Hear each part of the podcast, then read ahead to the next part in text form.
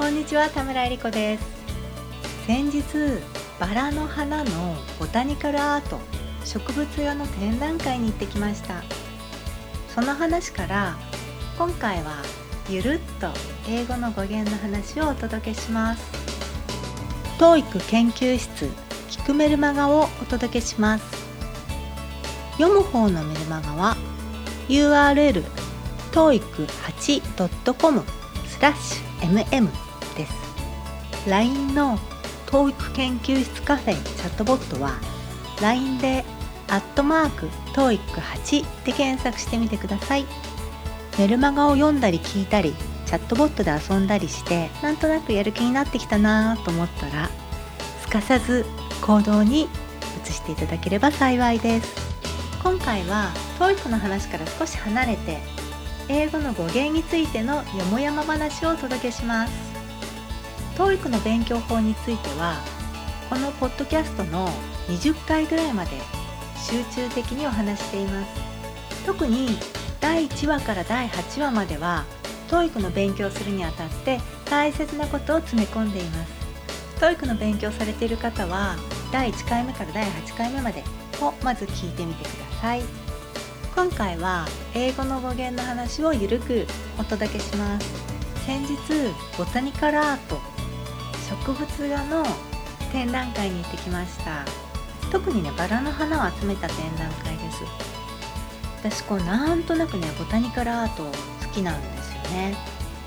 心惹かれるものがあります。こう古いもので精密に描かれているものに多分心惹かれるのだと思います。例えばね用紙紙に書かれた古い地図もなんとなくね心惹かれますね。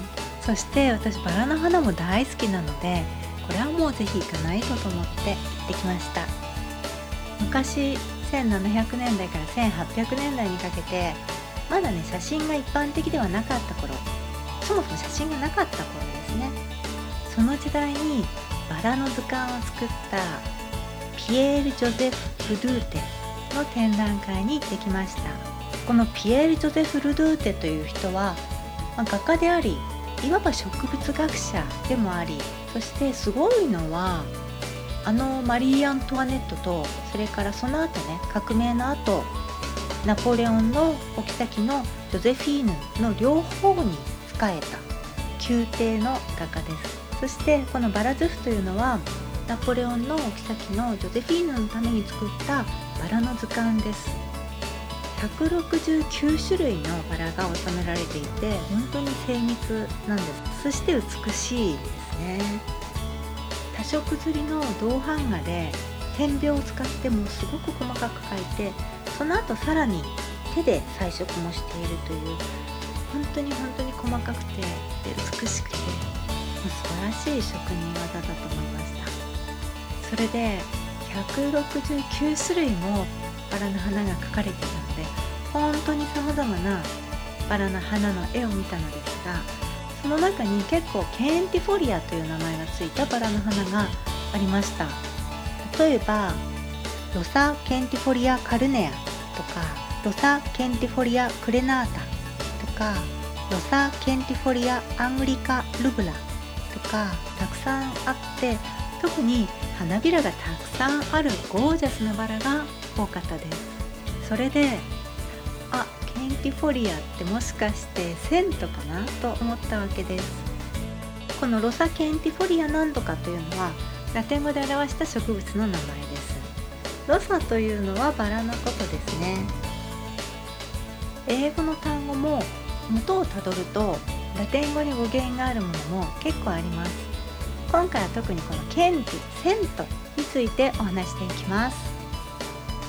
セントというとまずお金の単位がありますよね。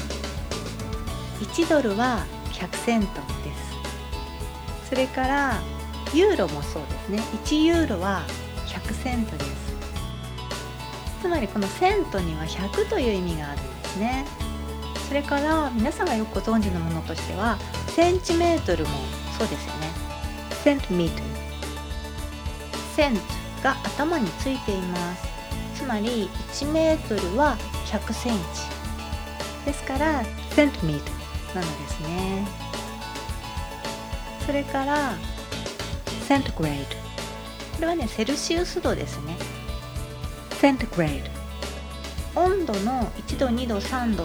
まあお風呂のお湯は40度ぐらい人間の体温は36度ぐらいっていう時の度ですね。度 C って書く温度の単位ですセントグレード。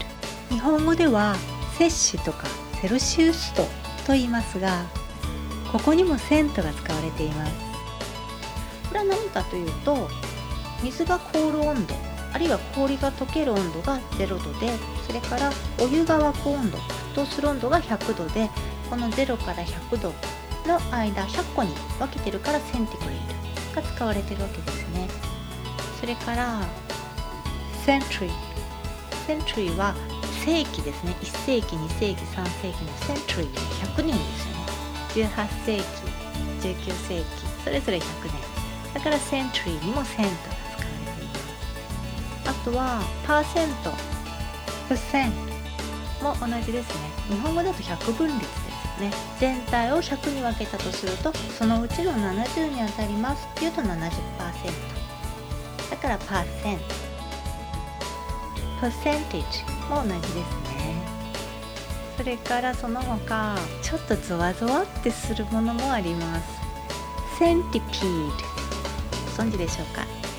centipede cent は100ですね。そして pede pede の部分はあのパスとかねペースとかあとトライポッドとかと同じ語源ですが足ということで。すつまりセントピード100本の足。ムカデです。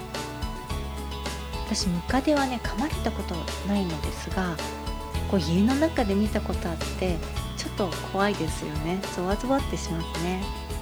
それはね横浜で私横浜が長かったのですけれども横浜のまあちょっとのんびりした地域で洗面台の排水口からこうひょろひょろっと顔出してたんですよね。もうほんとびっくりしました。はい。それでついでにこの centipede の pede の方も見ておきます。 centipede の pede は足に関係あります。先ほどパスとかペースとかトライポッドって言いましたがパスも同じ仲間ですね。パー。通り過ぎる。歩いて通り過ぎますよね。パー。それからペース。ペースというのは歩く歩調とかね速度とか。これも足に関係ありますね。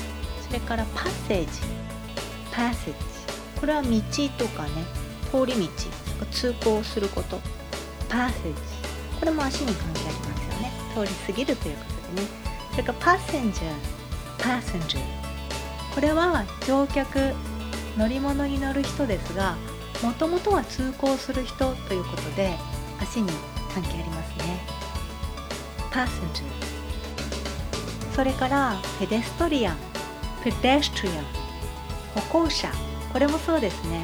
ペデストリアン PED の部分がcentipede の pede と同じ足という意味です。それから tripod tripod これカメラ写真撮られる方はご存知ですかね？ tripod 3つの足で三脚です。 tri は3 3つのという意味です。例えばトライアングル三角形トライアングルという三角形の楽器ありますよね。それでトライポッド3つの足ということで三脚です。今回は語源の話をお届けしました。1000 100それからポッピードパス足。それからトライ33つのこれらがパーツとして単語の中の一部分に含まれる言葉を見てみました。またこんな風にたまにゆるく語源の話もしていきたいと思っております。次回は TOEIC の勉強法についてお届けします。